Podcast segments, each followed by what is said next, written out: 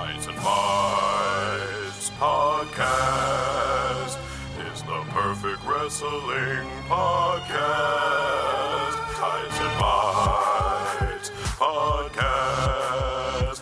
Tights and Fights. Are you ready for a podcast? Gonna talk about wrestling. Are you ready for a podcast?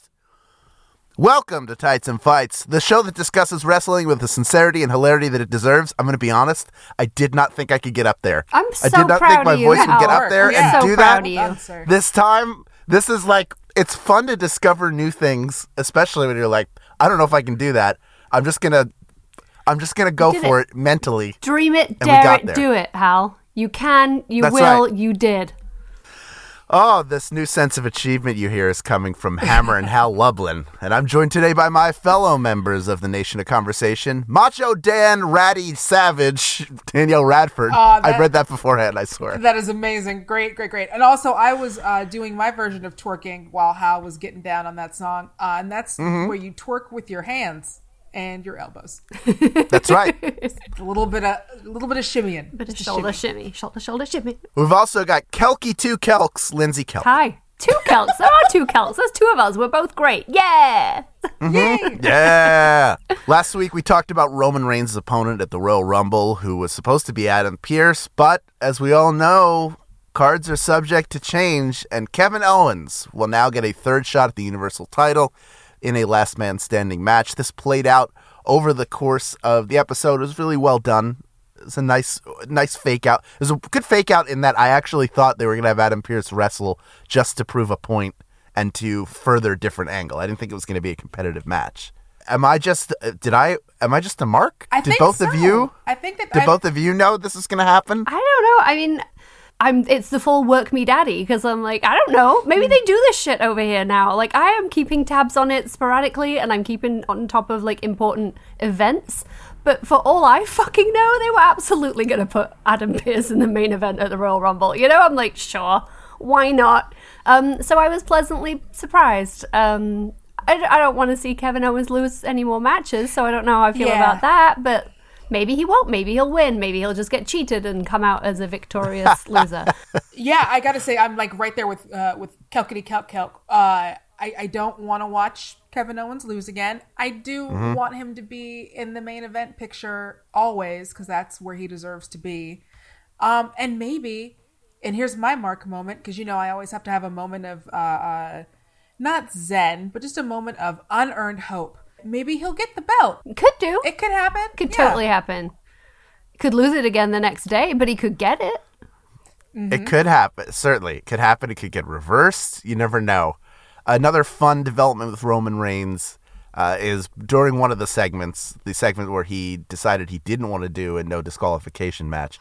The the beginning and end of that match was him very softly giving advice to Apollo Crews, who would go on to beat Sami Zayn in a really fun IC match. You had Big E on the couch eating eating jelly beans with a ghost the best Ghostbusters sweater I've ever seen. The best piece of Ghostbusters merch I've The ever seen in greatest my gift entire machine life. who ever lived. Thank you, Biggie. Mm-hmm. Good lord. I, don't know if this means Apollo Crews is is going to be part of the family. I assume it does not mean that, but I do like the idea that Roman Reigns is is taking this role of leader and imparting advice to fellow heels or anybody who will listen to him. I want Apollo Crews and Paul Heyman together so badly. Um, like I can't even. It's I I because I I love Apollo Crews is amazing and I think he, he's done nothing but get better over time when they're actually like when they showcase w- what he can do. Um, Yeah. But just imagine an Apo- with everything he can do. Imagine him with a Paul Heyman reminding us of everything he could do at any time. Yeah. I, Yeah. I, I want it. I want it. I want it. Um, I'm trying not to get my hopes up, but for that one, I've got my hopes up of like, come on, Paul. Just give him two Yeah. weeks. Just like, you know, take him on as an intern. Just like, you know, unpaid, please. Just give him a give him a throw him a bone. Like just one minute. Yeah. Let's see. Even like a, Yeah. uh, uh, he could even be like a personal assistant. Well, no, maybe not a personal assistant, but like, yeah, like I'm trying to think of other ways that you hire people that you want to mentor, but you don't pay. Um, but yeah, no, like this is uh, Apprentice. apprentice. There we go. He can come in and be a Paul Heyman apprentice. I want him to be a Paul Heyman guy. Um, so incredibly badly. I think that that would be. I mean, the the feud between him and Big E is already great, but uh, you throw that in there, and ugh, love it. Yeah, I also want to shout out a couple of other things from SmackDown in particular. One is Cesaro beating Daniel Bryan in a wrestling clinic. They both worked body parts. They took their time. They had room. It was just a fantastic match from two guys who have wrestled each other for what twenty, almost twenty Yeah, years. Jeez, yeah.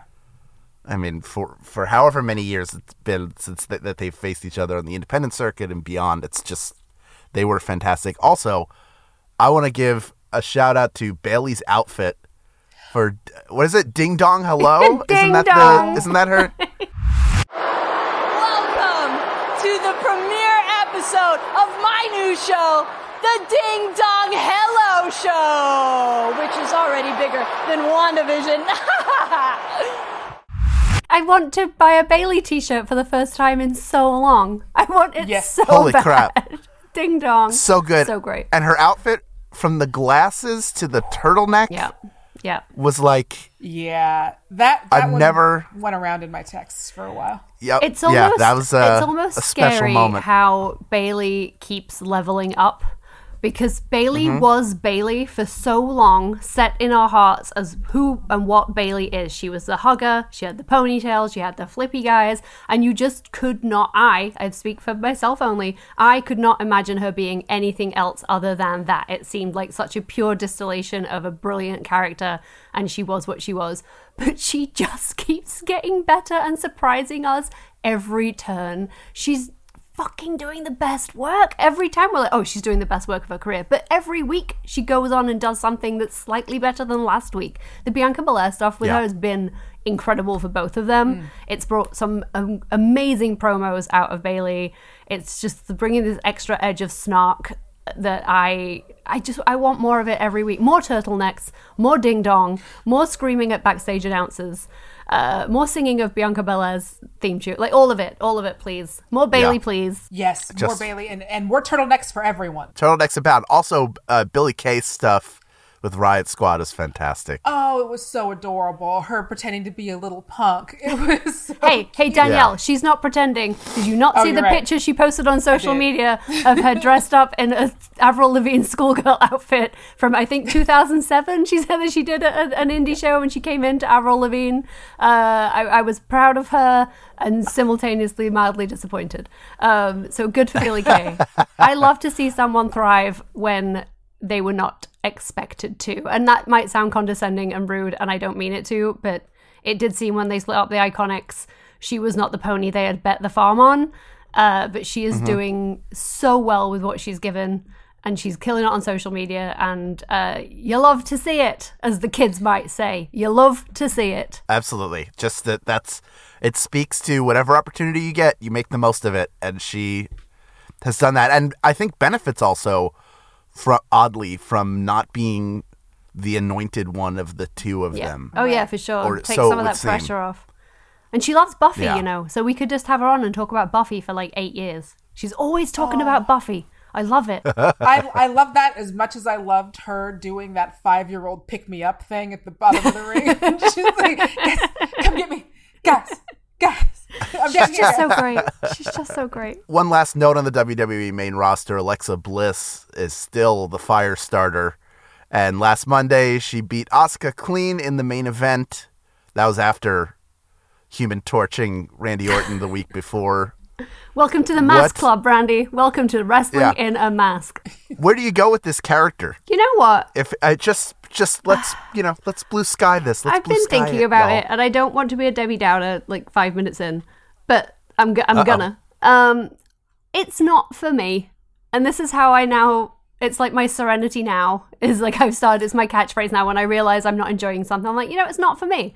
Um, and I was trying to work out why I was feeling like it was not for me, and I think it's just I really appreciate and respect what WWE have done with what they've been given with regards to the pandemic situation, in that they have taken it and made it a creative opportunity rather than caved or I don't know, brought in an audience while several members of your roster have been off with COVID and no one mentioned it until months after the fact. I don't know. That's just me. I don't think that's cool. Um, so I I do appreciate what they're doing with that and that they've taken this opportunity to build this spooky power character of Alexa because you couldn't do that live because you wouldn't be able to have her disappear and reappear in a new outfit with poorly applied black lipstick, which was pretty funny. It did look like she put it on herself under the ring in the dark. So maybe you could. Um, but I also realized, speaking back to suspension of disbelief, wrestling works because we suspend our disbelief. We believe these hmm. people are really fighting. We believe they believe in what they are fighting for. And these spooky power matches are a step too far for me to be able to fully enjoy it. It's okay in like a one-off crazy theatrical thing for me. I'm speaking for me, but like the John Cena match the and the Fiend at WrestleMania was incredible, and I fully accepted it as a whole as an art piece. But to see it every week, where we have someone just like doing mad shit, and that's how they. I'm like, no, I don't want to see Alexa Bliss becoming another character or shooting fireballs. I want to see Alexa Bliss wrestle because she's great. Um, but then I'm like, maybe if I'm a kid, if I'm eight and my friend's son who's eight loves this, he's obsessed with it because he's getting his superhero movie and his wrestling all rolled into one. To him, this is the bit he's excited about because he's going to see that like magic lady do the magic thing, which is why like, it's not for me.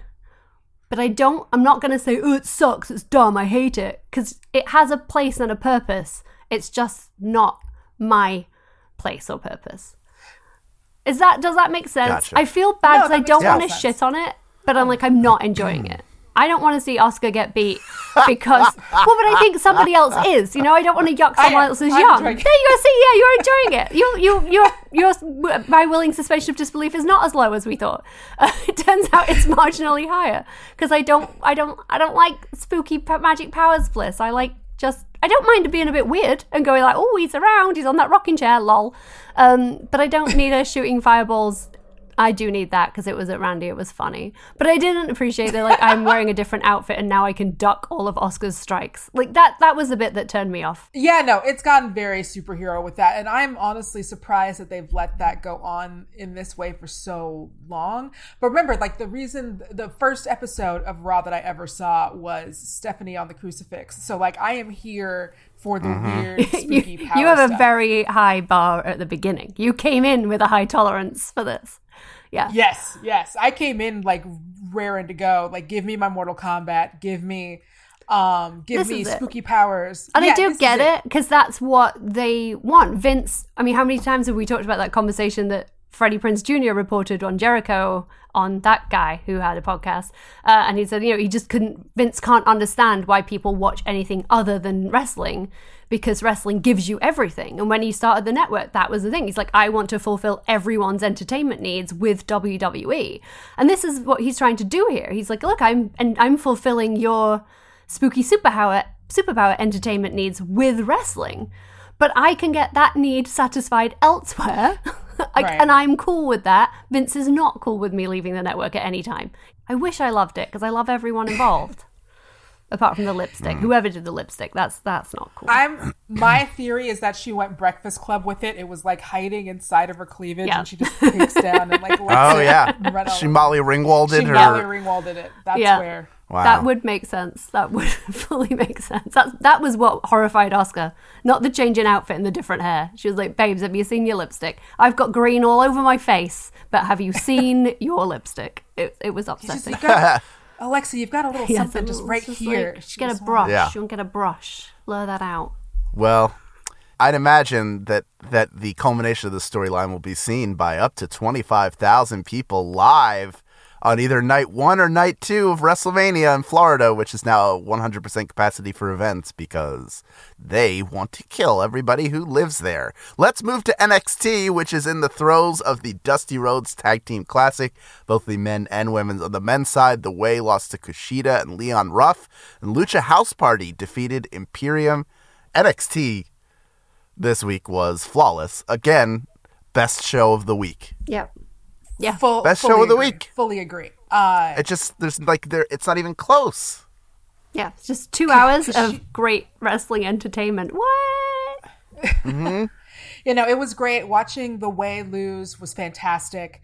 Um, because the, they're one of those where again, it's like it'd be great if they, but they have so much else going on that like it, it's not like oh, it's a bummer like Gargano doesn't get to win the trophy again. No, like Yeah. it's and and Kushida and Leon Ruff worked so well together. You can tell they've really been practicing all of their tag teamy stuff. I really, I just enjoyed all of it. I even enjoyed the beginning where Beth came back and they started like hitting her with like those poppy Party streamers. poppers. It was so Mm-hmm. cute. Party poppers. It was really cute. I love. I and maybe this is just me, but it feels like every time Beth Phoenix takes a break and then comes back, she gets more and more announcer voice, and I love it. Yeah. Yeah. Her announcer voice was flawless this week.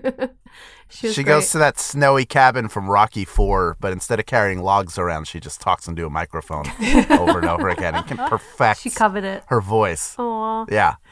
The whole thing was great. I thought it was. I thought the whole thing was super fun. Did um, d- Hal? Would you like to talk about the Kacy Catanzaro? I feel like I feel like this is your I sweet would. spot, and you must. Yeah. My TikTok my TikTok pals. Yes, Kacy Catanzaro and Kayden Carter achieved the unachievable. Do you believe in miracles? Yes. They beat Toni Storm and Mercedes Martinez with a little bit of help from Io Shirai, but also a really good, you know, if this is the coming out match for the two of them and it makes sense to take their real life friendship and and exploit it, which is let's face it, that's a use it uh, it makes sense to do that with them. It makes sense to turn them into a tag team when there is a women's tag team scene and, and a tournament. And I thought they worked really well with two seasoned. I don't feel like they were carried. I'll put it that way. You, you know that Toni Storm and Mercedes Martinez can have a really good match, Yeah. and they could carry them to a match if need be. But I, I also think that the two of them, that Catanzaro and, and and and Carter did a fantastic job with their half of the match, and I loved. I, I was going to maybe put it over later in the ma- in the show, but I, I, I think I think that their little promo was also really genuine Yeah. and really well mm-hmm. done, and that's the part that's really hard. Like, there's nothing more disappointing as a fan than to watch a match that's really good from a, a, a performer you believe in, and then have them get on the mic and they're just not there yet. Yeah. It doesn't quite match up Yeah. and I thought that they were believable enough and did a did a, a really nice job in that little interview segment. It felt genuine, Yeah. and I really appreciated it. And that. what about that final move from Kacy, man? Oh my god. Like that twisting was it 450, 360, Yeah. 825. Like fuck me. I don't know how many times she went round and around and around and around. 1020p. yeah, I was like, is she okay? Because like, can someone like just check her? Because like, oh my god, that was incredible. I feel like that's what I've been waiting from for from her ever since they signed her up. And it's like, well, we have this American Ninja Warrior chick, and she's going to climb up the ring post, and I'm like, cool, that does nothing. Um, but now it's like, well, this does something. Uh, this is what I want to see. Absolutely insane high flying moves. Yes, please. So great.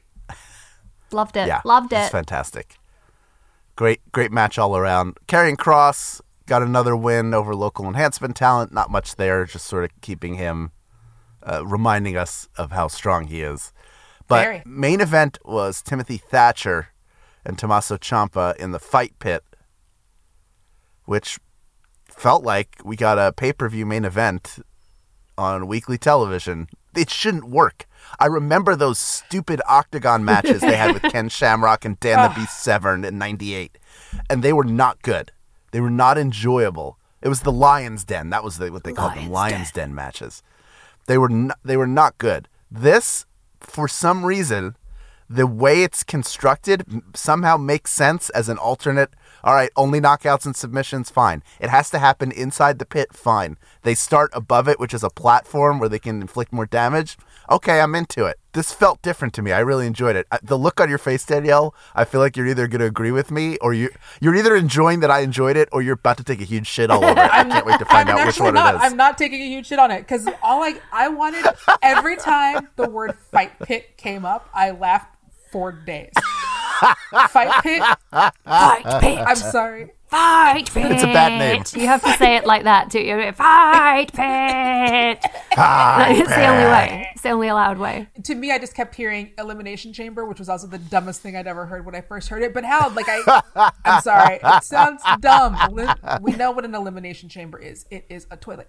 Um, so- but so like the fight pit thing, every time it came up, I was like, please, like you know, I love my stupid shit, but I was like, let this be good stupid shit, and it wasn't actually any kind of stupid shit. It wound up being a really great Yeah. match.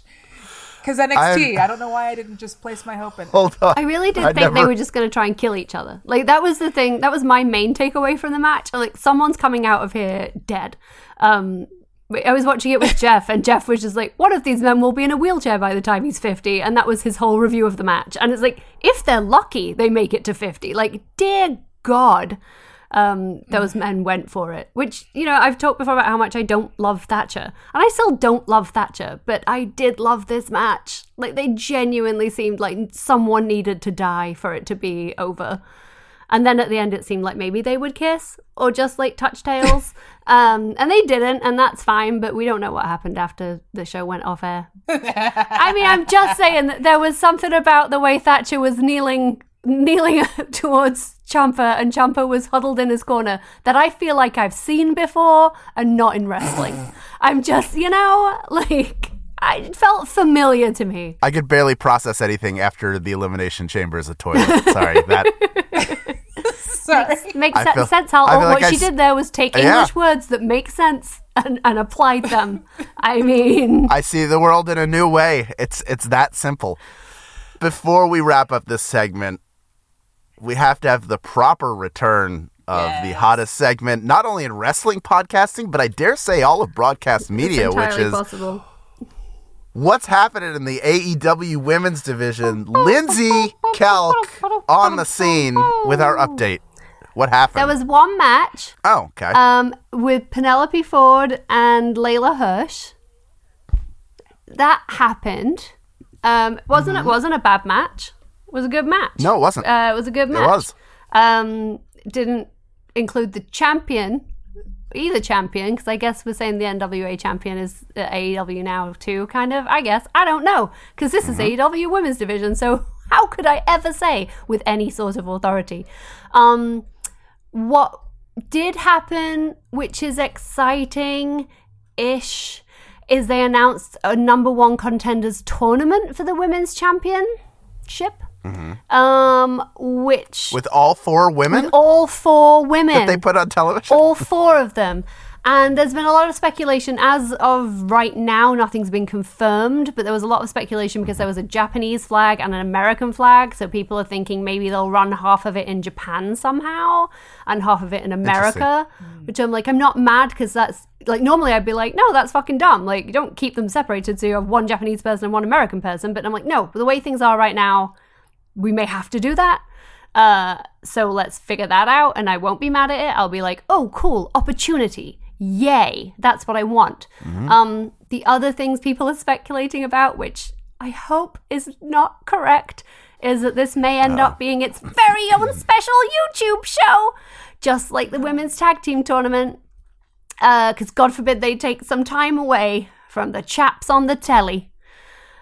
Wait, hold the fuck on. Everybody oh stop. Oh my God, what? Did they they already had the AEW women's tag team tournament? I swear I didn't realize it Yeah, had already that happened. was like some time ago. on YouTube? Yeah.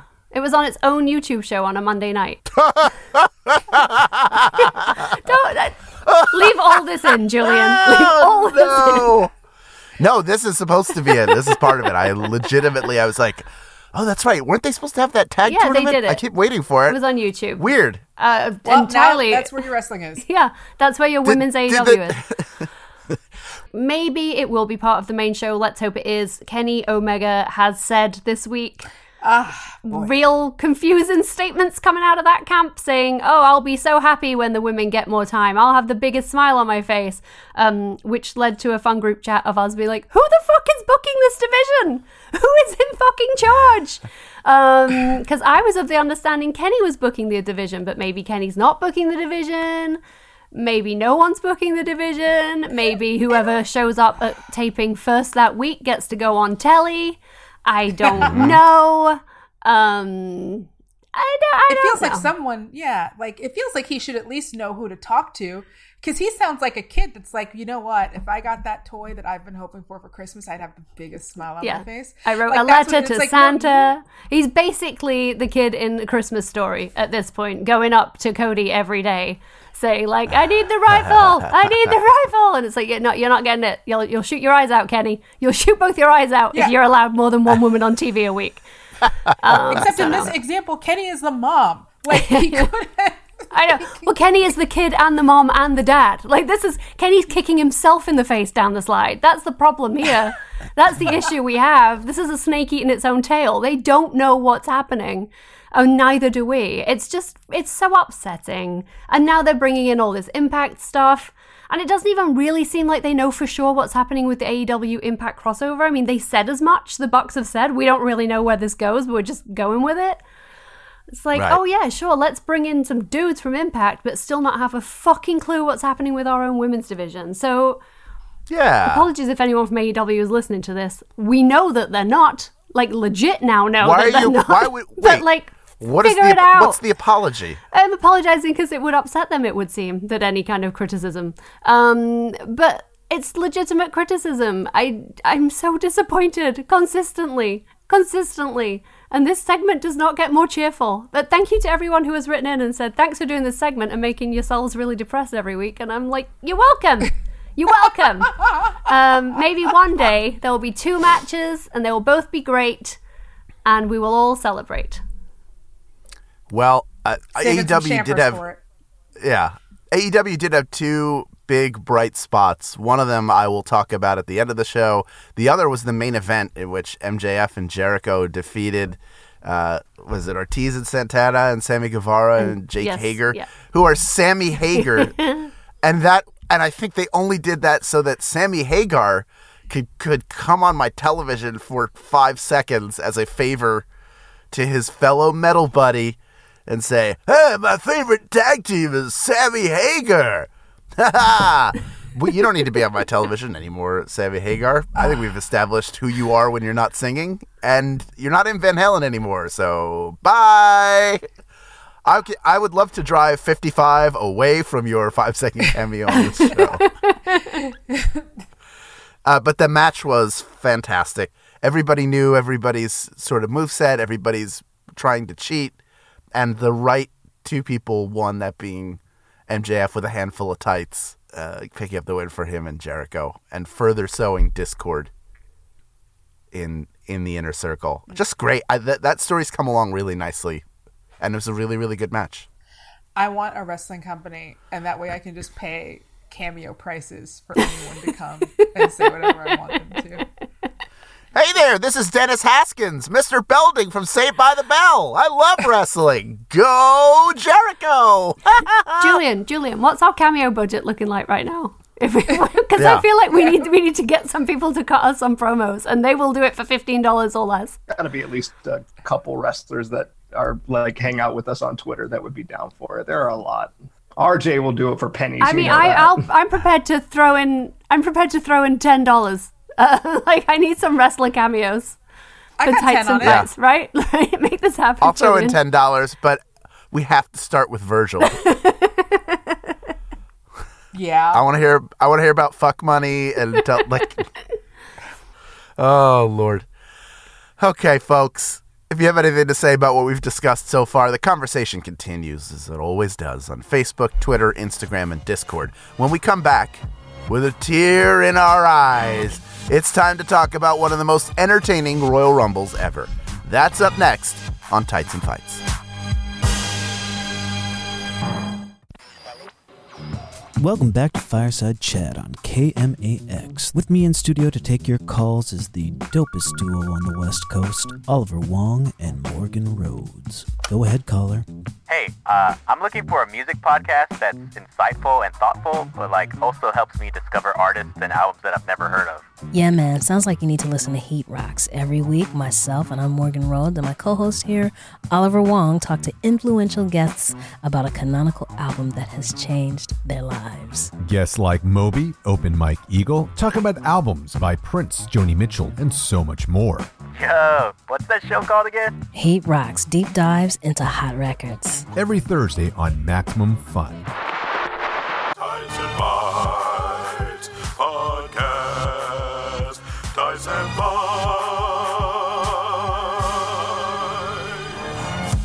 Welcome back to Tights and Fights. I'm Hal Lublin, and I'm joined today by Danielle Radford. and Lindsey Kelk.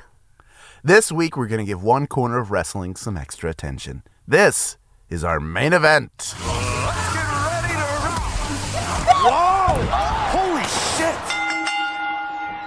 It's Royal Rumble season, y'all, and this week was the anniversary of the 1992 Royal Rumble. It was a major coronation for Ric Flair and is regarded as one of the best Royal Rumbles of all time. Let's set the stage personally. Where was everybody with their wrestling fandom in 1992? I was uh, 11 years old. Let me paint you a picture. Let me paint you Yeah. a beautiful village picture. Sure. Uh, I was 11 years old. I was almost certainly laid on the fake sheepskin rug of my grandmother's living room. Uh, very new in my wrestling fandom, uh, probably like a year or so in. And I think this was my first Rumble. I was just watching it back and I had such, you know, when you, you just have really visceral, like, memories that aren't memories but feelings.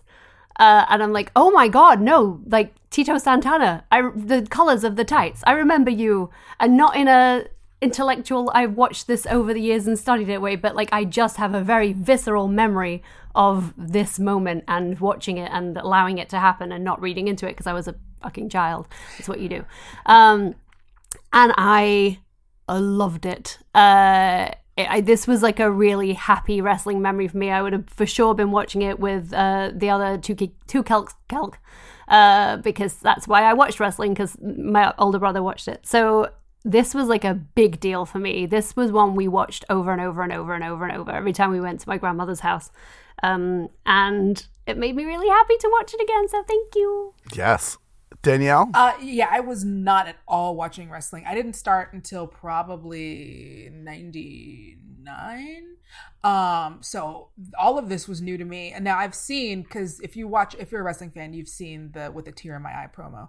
Um, so you've def- I've definitely seen that, and I've got some questions about it when we get to that point if we play it. Um, I, I have questions that need answers because I hadn't seen it in a minute. Um, but yeah, so no, I was not watching wrestling at all. So all of this is a huge history catch up for me. yeah, this was sort of during a break. My wrestling fandom was kind of waning at this point. I was sort of tangentially aware of what was going on, but I probably dropped off a year or two earlier and then picked back up in like 94, 95 was when I came back. So I, I'm aware of this. I've since gone back and watched it. It, this, of course, was the first time ever that the winner of the Rumble actually won the WWF Championship. Just a little background it was January 19th, 1992, at the Knickerbocker Arena in Albany, New York, in front of 17,000 fans. Some other notable things happened on that card, uh, which included Roddy Piper defeating the Mountie to win the Intercontinental Championship. The best Rumbles are made up of stories. And I think that the story crafting of the Rumble really came a little bit later. There is a story behind this, but also you didn't it wasn't the same in terms of like how the segments laid out where it's very like this is the hardcore section. This is the section where we deal with these storylines. But everyone's so over in 1992.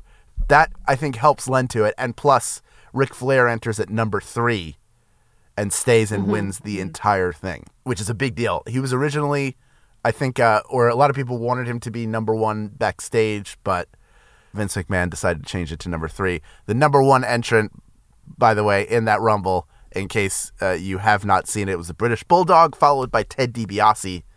So your first three are the hmm. Bulldog, DiBiase, Ric Flair, and then it starts to thin out a little bit. You get Jerry Sags, Haku. For for every Shawn Michaels and Roddy Piper and Undertaker who is in this Rumble, you also have a Barbarian, Repo Man, and Erwin Art. Well, Irwin R. Schyster is pretty good. I will Colonel say, Mustafa. from a kid perspective, from a kid perspective, it was like the most fun because it was so full of characters. So, like, I. Yeah. loved the Repo Man when I was a kid because he's sneaky and he's like doing stuff, and you're like, he's gonna do sneaky stuff.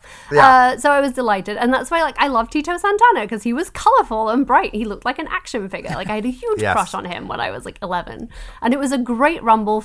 For Yeah. that, from like when you break it down from all the different layers and why it works for different reasons, for a kid, it was so great. For a British kid to start with the British Bulldog as well, as well was like a huge deal. Like I was so excited. Obviously, we loved British Bulldog. We were very confused by his hair because Sure. no one in England had that hair that we knew, and he sounded like us. He had a good northern accent, and he kept saying London was his hometown, and that's fundamentally untrue. Um, but apart from the lies and, and the the visual uh, dissonance. It didn't make any sense. Um, it was just so exciting. It was so exciting to see all these like full on proper early 90s characters in a Rumble. Yeah, and and stars. Really, like the only Yeah, non-stars. I'm just gonna run through. I'm looking through all the. The Warlord is one. Skinner is another.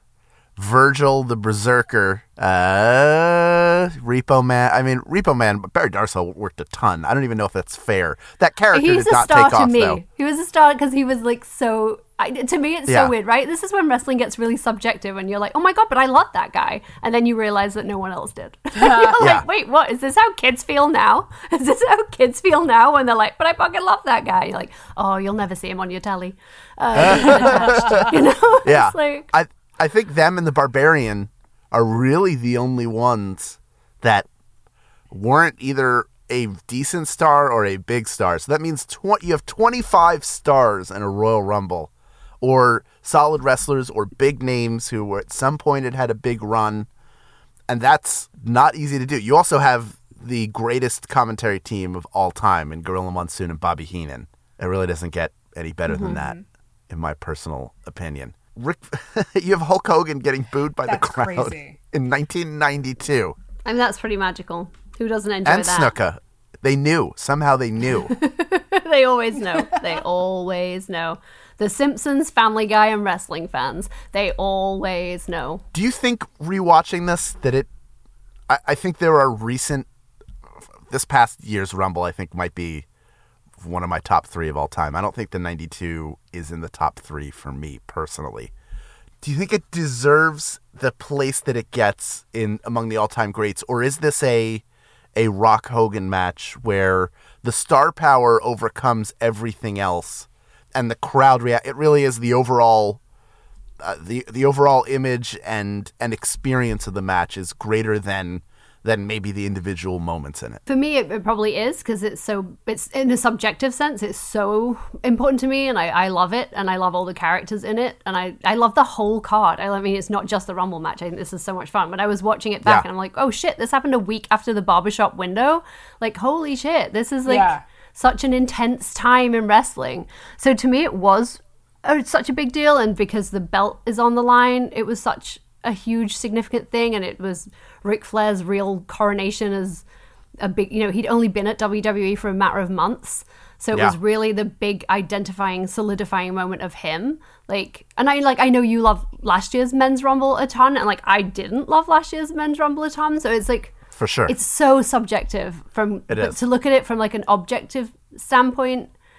I totally I understand what you're saying that it, it may be not a sum of its parts. The 92. Um, Yeah. But I'm happy to see it up there in, in top fives, top threes, because if only for the ending, if only to see Hogan get fucked, uh, and uh, to, to just because of the belt was involved, that Yeah. made such a big deal of it to me. That's one of the reasons why it's so iconic.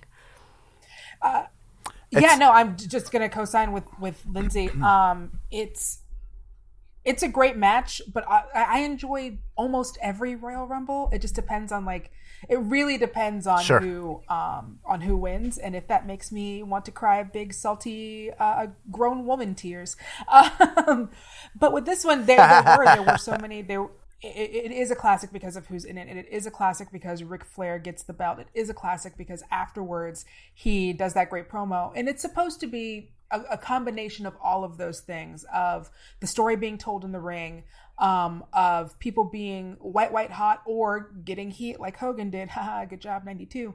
Um, so, and then, you know, characters and, and cutting promos and everything. So, just because it is such an overall, I'd easily say it's like a top five, obviously, I think. Here's another interesting, and I, I'm not saying I that I don't like it. I do like it a lot, and I most of the wrestlers of that match are wrestlers I grew up watching and and loving, and helped get me into into wrestling. And it's also really cool the historic nature of it, and we'll we'll talk a little bit about the promo. We'll, but it's it's notable that he spent an hour in the Rumble entering at number mm-hmm. 3 which is Yeah. only the eighth most time anyone has ever spent in a Royal Rumble, but still Wild. Like crazy. Lo- in fact, the next year, his that record was was broken by Bob Backlund, who spent 61 minutes in the Royal Rumble, and the, in the midst of his "I'm Insane" run. He's crazy. That's his thing that so he does. good. He's crazy. So good. I feel like the most notable thing about the that Royal Rumble is the promo afterwards when Ric Flair won. That is the history making moment. That is what we that is what we take away from more than anything. Here's a clip mm-hmm. of that promo. I'm going to tell you all with a tear in my eye. This is the greatest moment in my life. When you walk around this world and you tell everybody you're number one, the only way you get to stay number one is to be number one. And this is the only title in the wrestling world that makes you number one. When you are the king of the WWF, you rule the world. I'm sure that was like a big deal at the time too, because he'd just gotten there and it was kind of just Vince's way of saying, like, no, no, no, you need to really put over the company now of being like the best company in the world once we give you the Well- title in this promo. Yeah. he brought over uh, very briefly had the WCW title with him for a little for like a a hiccup, a hiccup of a moment. But this is a big deal. This is this is the face of NWA and its its most famous champion of the 80s coming out and saying this belt is the most important belt. This belt is how you say you're number 1. And yes, that's the hyperbolic promo you would expect from any wrestler winning any championship. If it if it had been the the Continental Championship that had I think a really brief run in the early 80s, he would have said the same he could have said the same thing, but this meant something because of who who was saying it. That this that this is the number one Yeah, championship. uh, the Continental Belt. I love that. That's where I get my bagels in the morning. Yes, Um, it's so good. I have a question about that promo because it is such an important promo, and I hadn't realized this until I went back and watched it. At one point, Mean Gene says to someone something like, "Put out that cigarette," or like, "Don't smoke here." Uh-huh. For those of you who were watching at the time, was that like a did they follow that up with a storyline thing of like somebody was, you know, doing something or was it just that during even at the time what you have to understand is a very important segment someone just starts lighting up in the arena I have no memory of it being followed through, uh, but we weren't necessarily watching weekly at that point because what we got in England was like behind and whatever. Um, Yeah. but I just like the thought that Mean Gene was worried about everyone's health. I like to think he was trying to have a clean air workplace. He's like, this Yeah. man just wrestled for an hour. He's like, cardio is important to him. Get that fucking cigarette out of here. Like, I like to think that's what that was because that man like cared about his his coworkers. So I choose to believe. yeah, I I would guess that that's a an extemporaneous Mean Gene moment. Like somebody put out that Get cigarette. That, get that cigarette. Like, what a champ. what a what a what a star. i think i've ruined that promo for people now because if you see it if you watch the full two minute clip the cigarette's going to be the only thing i think about from now on and i wish i didn't my brain didn't work that way but that's how my brain works Yeah. So where where do each of you rank this? I do think it's top five, even if it's not in my top three. I do think it's top five. Where where does it rank for each of you? I don't know if I have a ranking. I'm bad at this hmm. part. I'm. This is where I become a girl, and I'm like, I, I don't, I don't know. like I just like stuff. Uh, I really enjoy it. It's one of my favorites to rewatch. Uh, Okay. I hate to rank things because I am a Libra and lady, and I can't make decisions for myself. Uh, so I'm bad at rankings. Um, that's not my my skill set. Uh, but I do. It is one of my absolute favorite ones to rewatch and enjoy. I was going to rephrase it and say, would you say, is it possible this is your favorite Rumble of all time? So don't, you don't have to give me a number because that's weird. No, but I- also, I'm like- still gonna like just not be able to make a decision because I'm like, yes, based on uh, b- based on nostalgia, I should have been a politician. It's pointed out to me regularly. I cannot answer a question yes or no, uh, but I enjoy this rumble in in a great a great deal. Thank you. Next question. Danielle. Um, I, I wouldn't say it's my favorite of all time. I would say, yeah, it is definitely one of the most rewatchable. Um, because everything in it is so like it's not tied to so much what's happening in the world, which can be good or bad or whatever. Um, but it is like you've got these big personalities and um, all of these really big figures, and so it ages like fine fucking wine. Um, and so I think just the fact that I would watch it again means it's one of it, it's a really good one, but I don't know if I'd put it. I I have to go back and rewatch a lot of Rumbles before I could figure out if I would put this one as like my favorite. Um, which I might do doing the run up to the Rumble. I was thinking about going back and, and watching. It's one of my favorite things to do whenever I can. Like if I have that free time before a Rumble every year, I love to go back and watch the Rumble matches because it's like- Rumble's like the Royal Rumble's like pizza. There's no such thing as a bad Royal Rumble. You know, Yep. it's like even if it's not the greatest of all time, it's still super fun. So Yeah. yes, let's all rewatch all of the Rumbles and rejoice.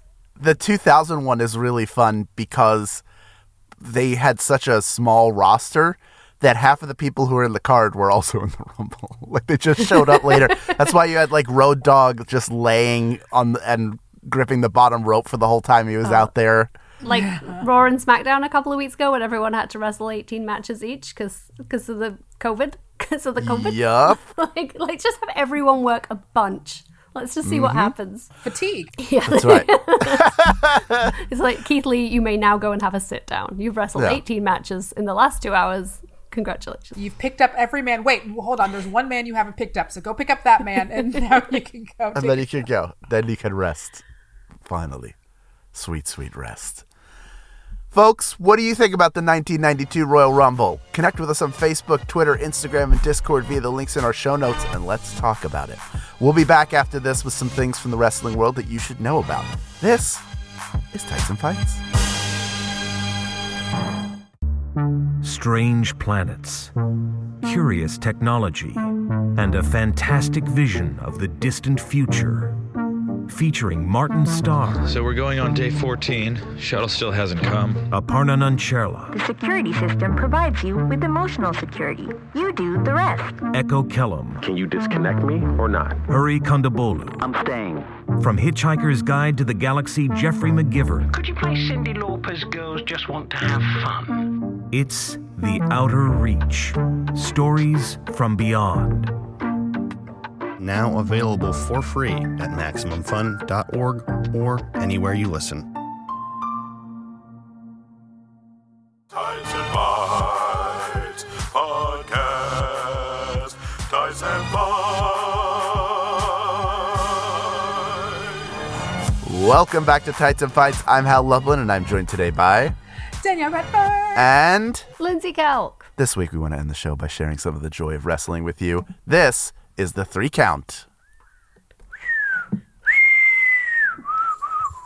That was my bird call. Very good. I liked did it. Danielle, what do you want to put over? Uh, once again, I'm Danielle Radford, so I'm putting over tweets. Um, I do have to point out that my dog just ran in here thinking I was calling him. Sorry. Good for him. Good for him. No, uh, you Come should back, interrupt me to say that. Ali has just been wrecking people on Twitter, and it has been the funniest thing. Um, he is the new king of this you because every time someone has something stank to say about him, he goes back in their timeline and finds the dumbest, horniest thing he can find and just repeats back with a this you. Um, and it got to the point where he actually had like he tweeted something along the lines of, "Hey, uh, don't troll me if you're gonna troll me, get rid of all of your horny tweets first, because he's going in and he's finding them, and that has been uh, such a joy for me. I'm going to see if I can find. I thought that I had. Yeah, it's a PSA. Please delete your horny tweets before coming after me. And it it happens right before uh, a dude, who cares what his name is, is like, you gave them names and masks to make them feel like you. Clearly, that's a punishment. It's the that's the comment and discrimination and blah. And so he's talking, and he had previously tweeted. Oh, I'm not going to say this. Yeah, it's a really either. ugly photo, a really unpleasant, misogynistic, hateful photo of Bayley and Bianca, right? Yep. Uh, and Mustafa Ali just commented with this you, Anthony, and I thought that was great. And so, uh, yeah, don't come after him if you still if you are horny on Maine or disgusting on Maine, uh, because Ali will like feed on you, and it only makes him stronger. Feminist hero, feminist hero, Mustafa Yeah. Ali. Get bodied. Mustafa. So Lindsey. Um, so I also want to put over a tweet, but since we've been talking about Ric Flair, I, I, I want to share a special story also. But I will do the tweet first because I think it's really important. Um, and it's from my beloved Rhea Ripley. Do we have a list of how many times I've put over Rhea Ripley? Because I'm starting to think it's like an embarrassing number. Um, but she Starting tweeted. to your special is a collection of you putting over. Rhea Ripley.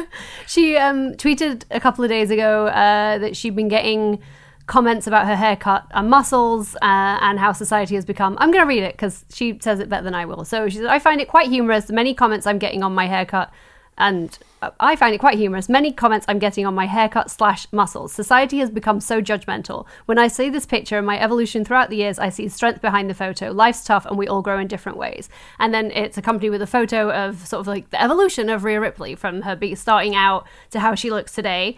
Uh, and obviously, you know, people on the internet, as Mustafa Ali has pointed out, has too much time on their hands and opinions that they might want to keep to themselves. Uh, so Rhea's been getting some shitty comments about how she looks versus how people who do not know her and have nothing to do with her life think that she should look.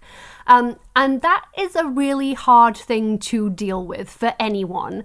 And it made me so, so happy that she was able to put it back out there as like this has nothing to do with you. I'm really proud of myself. And i see these photos and i see strength.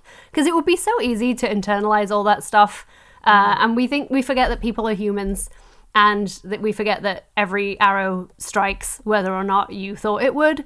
Um, so i really wanted to applaud her for a like saying it publicly and putting these people I mean I'm down for her to go full Ali and start calling these people out. Like let's go for some Rhea Ripley's this you. I love that. I love Rhea. Short version of this story because it's just fun. It, it, I think. Uh, so when I went to WrestleMania in Texas a couple of years ago, we were doing these big interviews with everyone. Uh, we did a bunch of one-on-ones, and then they took us into the Reunion Tower restaurant, which is like a big revolving restaurant. That was exciting already for me. I like to eat while I revolve. Um, and then they brought out a bunch of people for big round table interviews that were too big for you to get one on one. So we got like Cena and Roman Reigns and Stephanie and Erico, uh, who got very angry that there weren't enough questions for him. But it, we were at the international table, so like four people at the table spoke English, and he was just getting so mad. But then they bring out Charlotte, and Charlotte has the Divas Championship because this was right before they changed it to the Women's Championship, and Charlotte is accompanied by her dad. So Ric Flair comes out. I'm super excited because I'm like, oh my god, he's been like such a fave of mine for so many years. We get to sit and talk to Ric Flair. And Charlotte is sat doing her expert media job. Like she's such a great talker. Um, she's so good at talking to press and talking to people. She's her training is, as you can imagine, superlative. And Ric's just kind of getting redder and redder and redder at the side of her. And everyone's kind of like looking at Charlotte and asking her questions. They're like, We've heard they're going to change the belt. And she's like, Oh, I don't know anything about that. I'm a Divas champion. That's all I care about. Lies, lies, lies. But Ric is just getting redder and redder and redder in the face. And eventually he sort of like taps Charlotte on the arm and he's like, I'll be back. So she's like, What? What? Where are you going? Um, and Ric has to get up and excuse himself to use the restroom, where Ric stays for about 20 minutes. And eventually, like, they had to send all these PR people to go in and find him. 20 minutes later, Ric comes out very flushed, somewhat moist, let's say, sits down at the table. He's like, that's better. Now, where were we? And it was like, it's, it's over. This is all over, Ric. This is done. I mean, what a treat for the international media, for the international wrestling media to sit at a table while Ric Flair went to drop a deuce uh, and then came back ready to roll uh, and then was removed by the PR. But it was such a beautiful moment that I, I f- had with a hero of mine. You know, keep it forever. With a bug in my stomach. Just redder and redder and redder, and it was the way well, like, like, is he okay? People thought he was Woof. having a heart attack. That was not what he was having. Uh, Woof. But glad to see No- he's doing well. Hope he's getting lots of fiber in his diet. They had to Oh, move well, the I- bathroom after that. I imagine him just like standing in line and waiting. and you know what I mean? Like, yeah, it's like he hasn't I've- even gotten to use. It took 20 minutes because there was a lot of people waiting. like, who knows? Who knows? But dear God, I, whatever he ate that night, like the night before, don't go to that restaurant, Dallas. Stay away. It was meat heavy. I'm telling you that. I'm telling you that now. It was barbecue for sure. Uh, I'm going to put over a moment that I loved from AEW. Now, could I have put over MJF saying that somebody's breath smelled like a rat orgy in a running microwave? Yes, I certainly could have. And I sort of just did. But the better moment has been the ongoing saga of the Dark Order trying to get Adam Page to join them. And when they finally ask him for his answer, and he says, and he says, "I can't." They were so sure he was going to say yes that immediately while he's saying that, the banners drop and confetti cannons go off, and they start the celebration music. And the comedic timing of that moment is so perfect, from a production standpoint to how it was played by everybody, to the Dark Order having to usher all the dancers and celebratory people away because it didn't happen. Is such a great moment, and here is a clip of that. Now, the moment we've all been waiting for, Adam.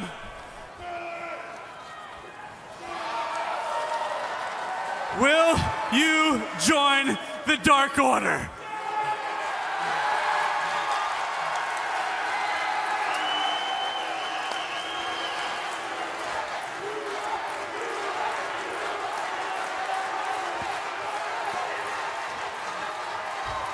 I can't. I, I can't.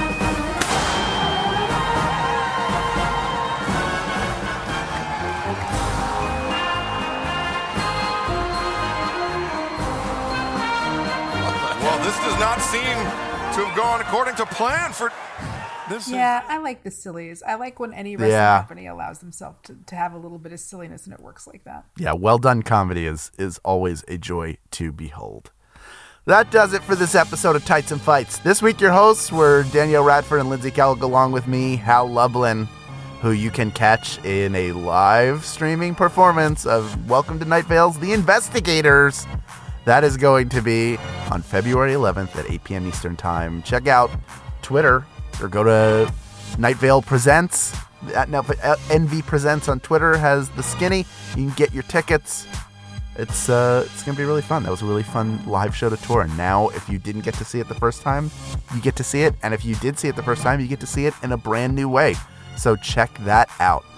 Danielle, what you got? Same old, same old. Um, find me and Danielle Radford on Twitter. Um, watch them on the trailers because I help write them. Um, and I will let you guys know if I'm doing anything cool. But yeah, just like keep following me on Twitter and stuff. Uh, oh, and follow me on Instagram. I need more followers. Danielle underscore Radford. I never post, but if you like the idea of seeing part of my face uh, once once every week or two, it's the Insta for you, buddy.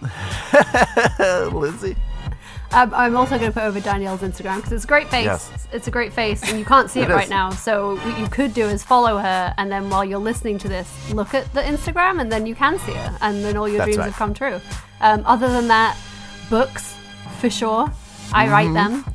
Uh, I have to go finish one right now, which is why it's a good job you can't see my face. Uh, and also full coverage podcasts because uh, we've been putting up some really fun interviews lately. I next week's episode will be interviewing Jenna Lyons, who used to be head of design at J Crew and is like a Oh. legit famous person. And I'm a little bit anxious. I'm a little bit anxious, but it's Oh, going to gonna be be exciting. Yeah, it's gonna be fun. She's making eyelashes now, you guys.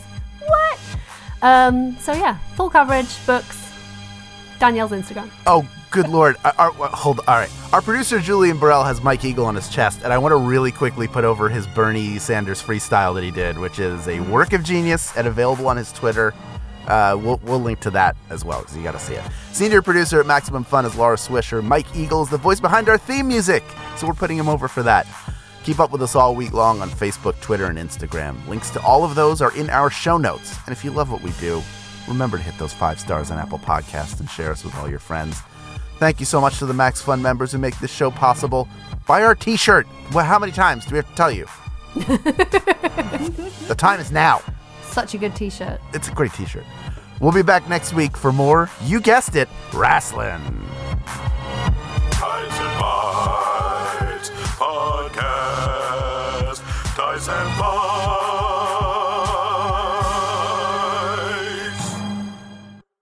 Work laptop just doesn't. I even got like the Wi-Fi extender for in here, and it works for everything else except for that. That's crazy. Mm. Can you hardwire in with your extender? Uh, yeah, I just need to unplug it. So maybe I'll try that next and see if that'll work. If not, if you just- get a if you get a long Cat six cable, Mhm. Cat six, you won't lose any. It, like if it has to be really long, it's not gonna it's not gonna mess with the speed. Okay. And they're cheap. Yeah, don't pay a Yeah, I hundred could dollars for a gold plated one. Yeah. Unless that's your job. Just jam get one of the slim do it, ones off, man, off you of? Amazon. I don't know. It smells like pour every time I use anything else. No, just kidding. Julian's saving up to buy one of those oh. Lady Gaga giant gold birds. Like that's that's his next purchase. just a, I'm gonna tile my whole bathroom with them. Yeah. MaximumFun.org. Comedy and culture. Artist owned. Audience supported.